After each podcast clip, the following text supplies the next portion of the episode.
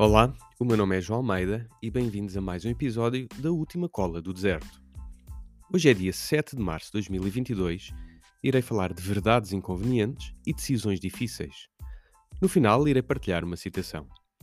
Antes de ir diretamente ao assunto, não te esqueças de seguir o podcast, subscrever o canal e partilhares com os teus amigos.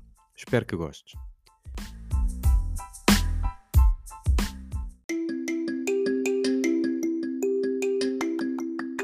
As reações à invasão da Ucrânia estão por todo o mundo. Na Fórmula 1, a equipa Haas terminou o contrato com o piloto russo Nikita Mazepin. A sala de espetáculos Carnegie Hall e o Scala de Milão decidiram cancelar os concertos de Valery Gergiev, um dos nomes da música erudita russa. A Grécia suspendeu todas as atividades culturais com a Rússia e o teatro de Ilix, em Dublin, cancelou um espetáculo da Companhia Real de Balé de Moscou, só para citar alguns exemplos.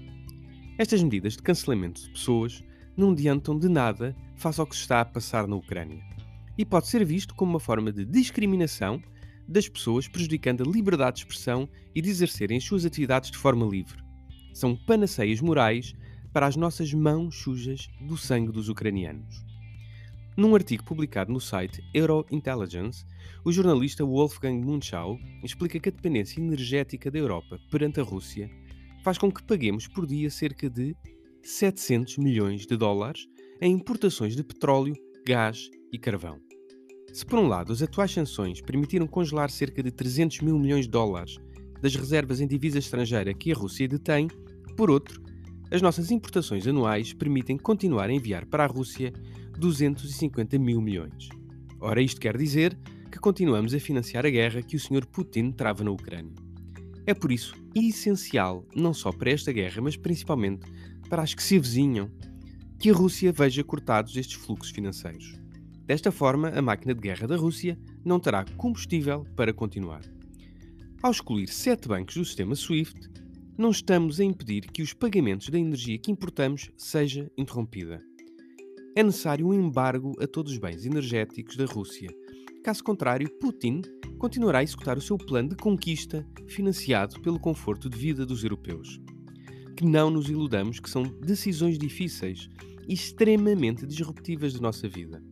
Estas decisões irão prejudicar não só o conforto dos nórdicos que precisam de gás para aquecer as suas casas, mas também a indústria europeia que depende de energia barata para ser competitiva.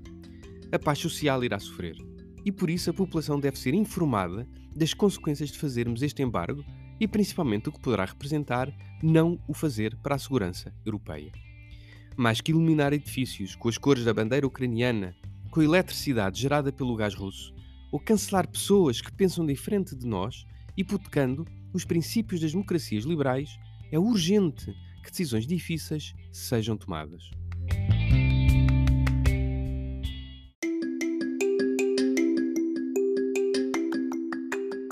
Deixo-te agora com esta afirmação de Voltaire. César disse ajuizadamente: Com dinheiro tem-se soldados, e com soldados rouba-se dinheiro.